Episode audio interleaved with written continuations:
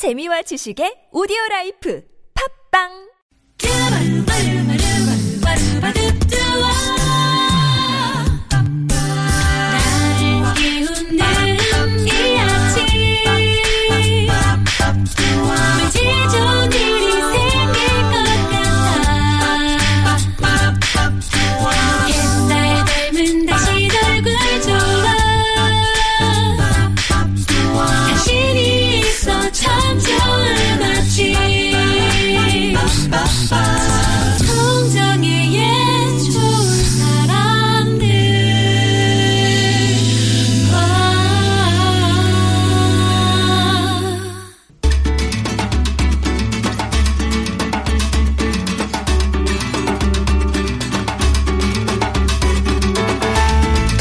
정신에 미치는 효과는 운동이 신체에 미치는 효과와 같다라는 리처드 스틸의 말이 있습니다. 그런 의미에서 월요일은 정신이 건강해지는 날이 아닐까요? 한 주를 시작하며 함께 나누는 책 한 권의 여유를 선물하는 시간 한창원의 책가방 세종대학교 만화 애니메이션학과 한창원 교수님 모셨습니다. 안녕하세요. 안녕하세요. 예, 오늘은 어떤 책을 볼까요? 네, 지난주부터 어, 가는 봄을 안타까워하면서 우리 소설 읽기 예, 소설. 특집을 말씀드렸는데 지난주에 이어서 오늘도 소설 소개를 해드리겠습니다. 음. 오늘은 웃음과 눈물의 귀재라고 알려져 있는 이야기꾼 소설가죠 이기호 씨의 소설입니다. 아우. 네, 정말 재밌습니다. 재밌고요. 읽기 참 쉽, 쉽고 예. 요즘 젊은이들이 읽을 만한 그 짧은 글들, 짧은 소설, 정말 단편 소설이지만 한 서너 장에 마무리되는. 그래서 이렇게 짧게 재밌어도 되는 거야? 라고 미안할 정도로 읽혀지는 소설입니다. 네. 세 살 버릇, 여름까지 간다. 아, 여든이 아니라 여름. 여름 까지 간다. 세살 버릇 여름까지 간다. 예. 이 책은 한 월간지에 2011년부터 3년 넘게 음. 유쾌한 기호시네라는 제목으로 연재했던 글을 엮은 글- 글입니다. 네. 아, 갈팡질팡 아빠와 또 아주 신중하고 어, 어떻게 보면 좀 엉뚱한 터프한 엄마 그리고 사랑에 너무 금방 빠지는 첫째 아이 또 엄마의 배꼽을 사랑하면서 그림 그리기에 밤낮이 몰입한 장난꾸러기 둘째 그리고 막내 셋째 이 다섯 식구가 사는 이야기가 예. 마치 일기처럼 하루하루 어, 적어져 있습니다. 원래 이기호 씨가 원래 그 전에 냈던 소설 이름이 또 웬만해선 아무렇지 않다라는 소설이 있습니다. 음. 요것도 아마 재밌습니다. 네. 그래서 뭐 최순덕 성령 총만기라는 책도 있었고요.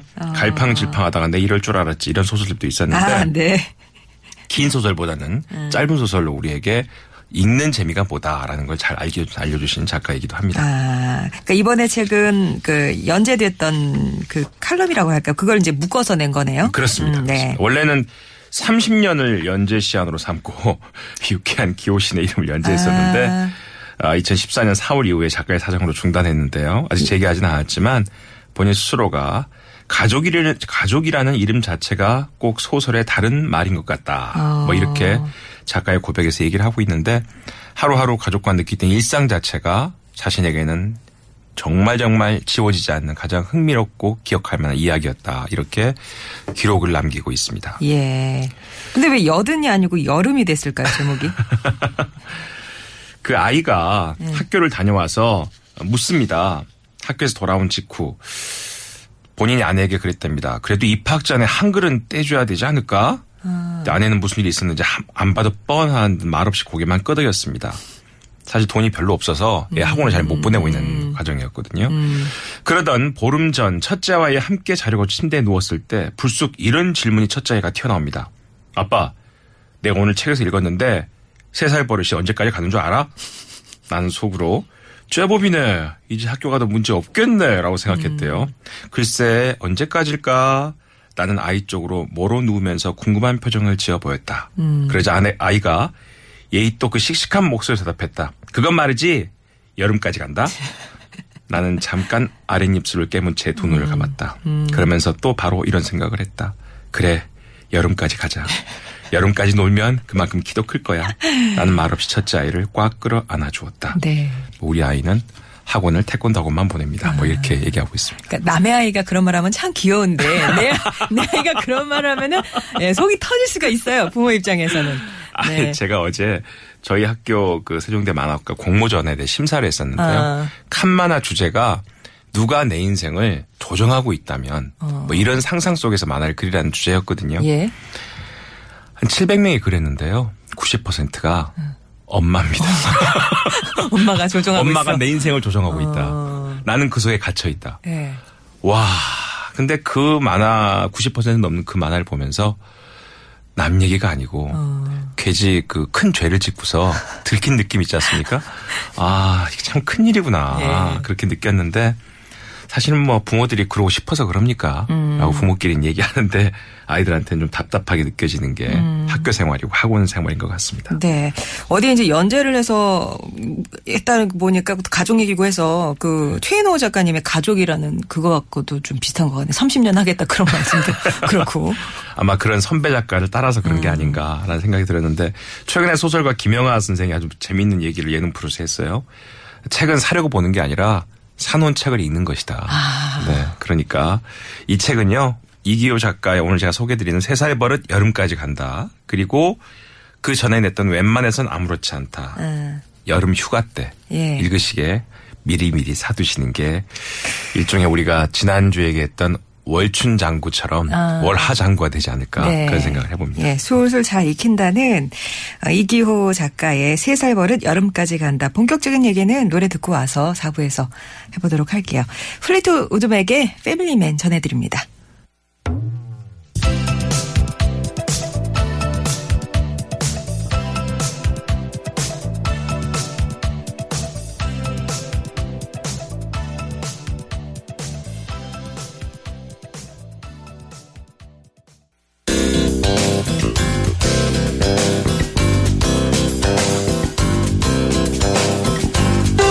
월요일에 만나는 좋은 사람들 한정환의 책가방으로 함께하고 있습니다. 오늘 만나고 있는 책은요. 웃다가 찡 울다가 킥한답니다. 바람 잘 날 없는 이기호 작가의 가족소설 세 살 버릇 여름까지 간다인데요. 진짜 막 울다 웃다 하나요? 네. 대부분 웃습니다. 아, 웃겨요? 웃고 음. 우리가 그렇게 살잖아. 살다 보면 너무 힘들거나 어리, 정말 말도 안 되는 상황에 봉착하면 어, 왜 나만 이렇지? 근데 이 책 읽다 보면요. 다 똑같구나 사는 게 음. 라는 생각을 하게 됩니다. 침대를 신혼 때 멋진 침대를 샀지만 애 낳기 시작하면 침대 위에서 잠 못 잡니다. 네. 대부분 못 잡니다. 네네. 그러다 보면 그 침대 옆에 조그맣게 남은 방의 조금 구석에서 그네 식구 세 식구가 맞아. 이불 펴고. 이불 펴고 자던 기억들 이 책에서는 왜 그렇게 자는지를 정말 공감하고 있습니다. 자 작가는 글 서두에서 왜 본인이 2011년 월간지에 유쾌한 기호시네라는 제목을 연재하던 글을 2014년 이후에 쓰지 못했나 이렇게 이야기하고 있습니다.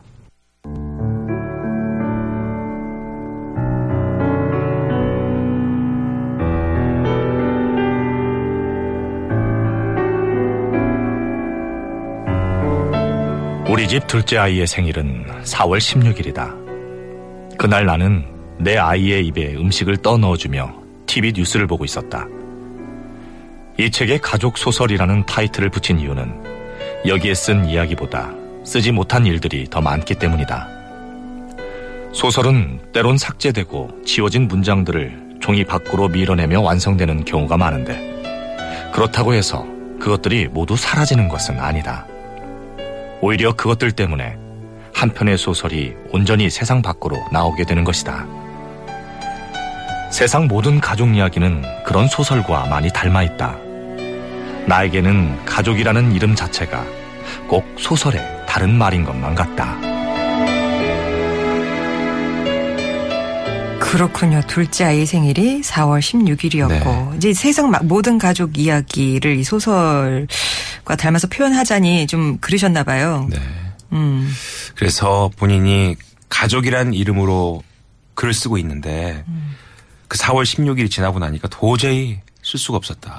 그래서 일단은 좀 그치고 싶다. 아마 그런 생각으로 예. 이 글을 모아낸 것 같습니다. 하필이면 또 둘째 아이 생일이 4월 16일이어서 더 그런 마음이 들지 않았나 생각이 듭니다. 어.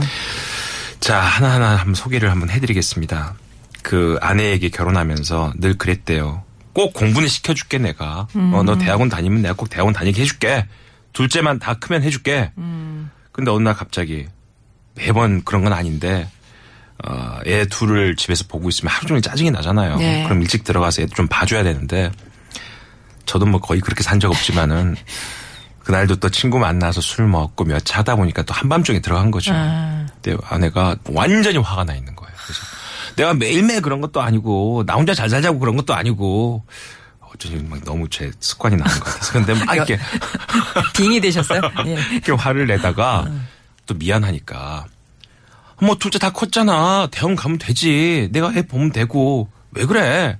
근데 아내가 가만히 고개를 숙이고 있어 봤더니 우는 거예요. 그래서 아, 도대체 왜 그래? 그랬더니 셋째 같아. 얘기를 한 거죠 아, 예. 셋째가 또 생겼다는 거죠 출연을 알리는, 네. 그 때문에 아내는 더 이상 말을 못하고 본인은 더 말을 못했다 아, 뭐 이런 부분도 있습니다. 그리고 네. 그 셋째가 이제 나, 나왔습니다. 네. 나왔는데 둘도 정신이 없었는데 셋째를 나니까 아이고 안 되겠다 안 되겠다 그러다가 드디어 장모님이 집에 오셨대요. 내가 봐주마. 아. 네. 이 지금 가족들은 광주에 삽니다. 전라도 광주에서 네. 대학교 교수를 하고 계시거든요. 이기호 씨가 지금. 그런데 문창과 교수를 하고 계시는데 저희 강원도에 사시는 장모님께서 이제 광주에 오신 거예요. 어, 멀리. 예. 근데 이 장모님이 오시니까 자기 너무 좋죠. 자기도 애를 좀 덜 보게 되고 음. 아내도 좀 쉬게 되고 그런데 일생 내내 꽃집을 하셨던 장모님이십니다. 아. 그래서 장모님의 음식 솜씨가 예. 사실 걱정이 좀 됐었대요. 아, 아, 아내 증언에 따르면 꽃집은 새벽부터 셔터를 올려하는 중노동 업종이기 때문에 음식할 시간이 어머니가 거의 없으셨다. 예.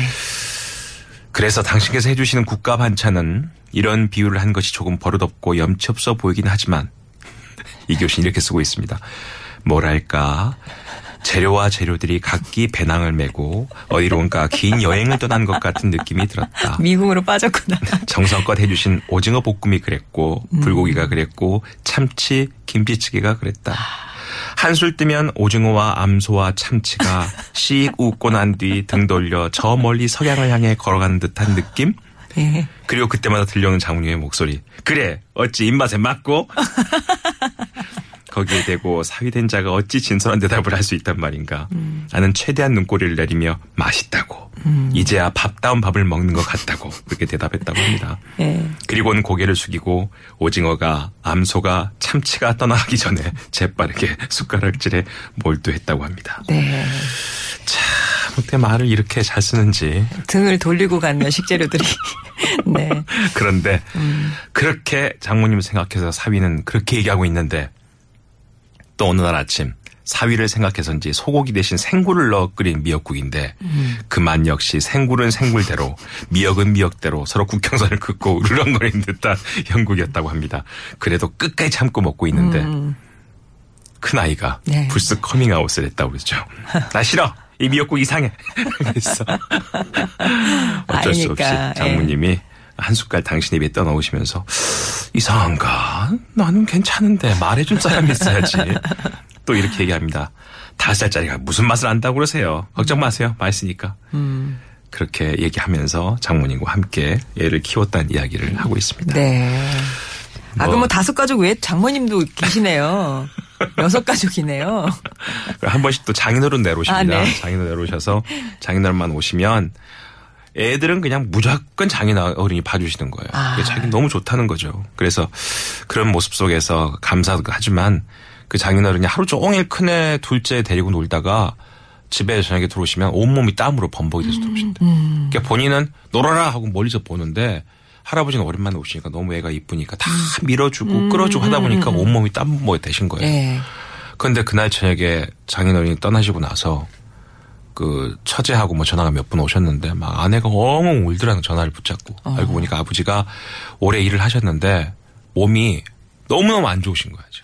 그래서 병원에 가셔야 되는데도 불구하고 가족들 때문에 더 일을 하시겠다고 하시는 모양이에요.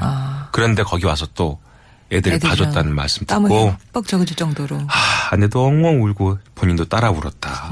그게 아버지다. 뭐 이런 이야기도 있습니다. 예. 그러니까 아주 일상의 소소한 일들이지만 읽다 보면 우리 얘기 같고 또내 얘기 같고 그런 생각을 많이 합니다. 네.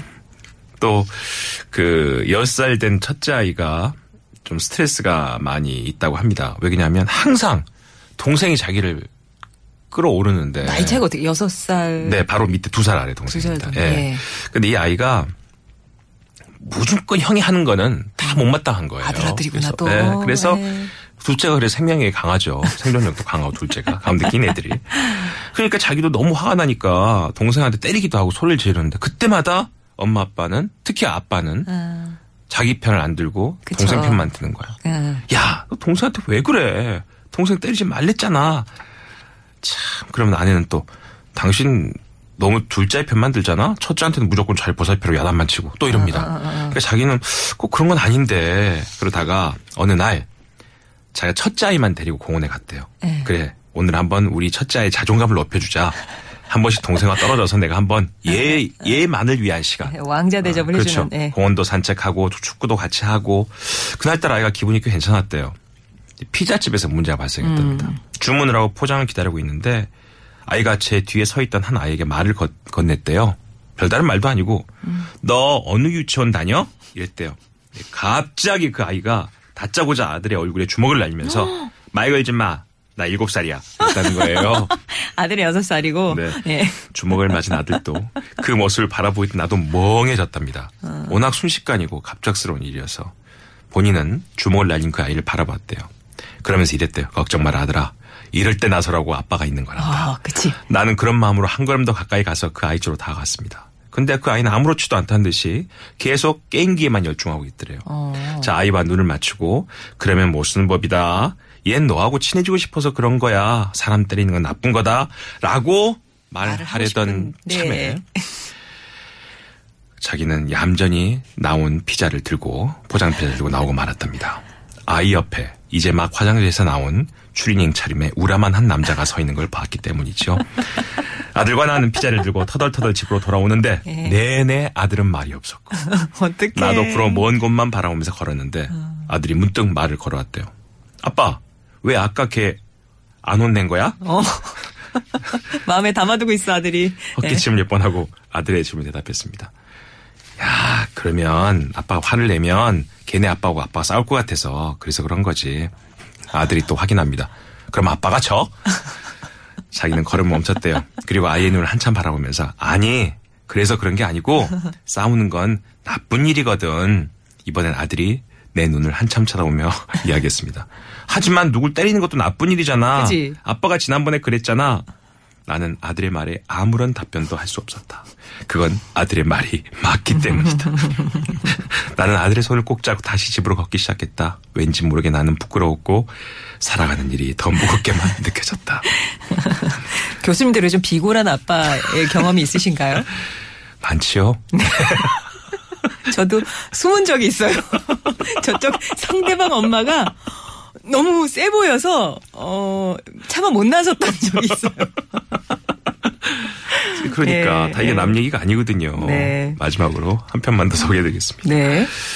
그 첫째 애가 사랑을 하게 된 겁니다. 이게 금방 사랑에 빠진다고 네. 아까 처음에 소개하셨잖아요. 사랑에 쉽게 빠지는 아이.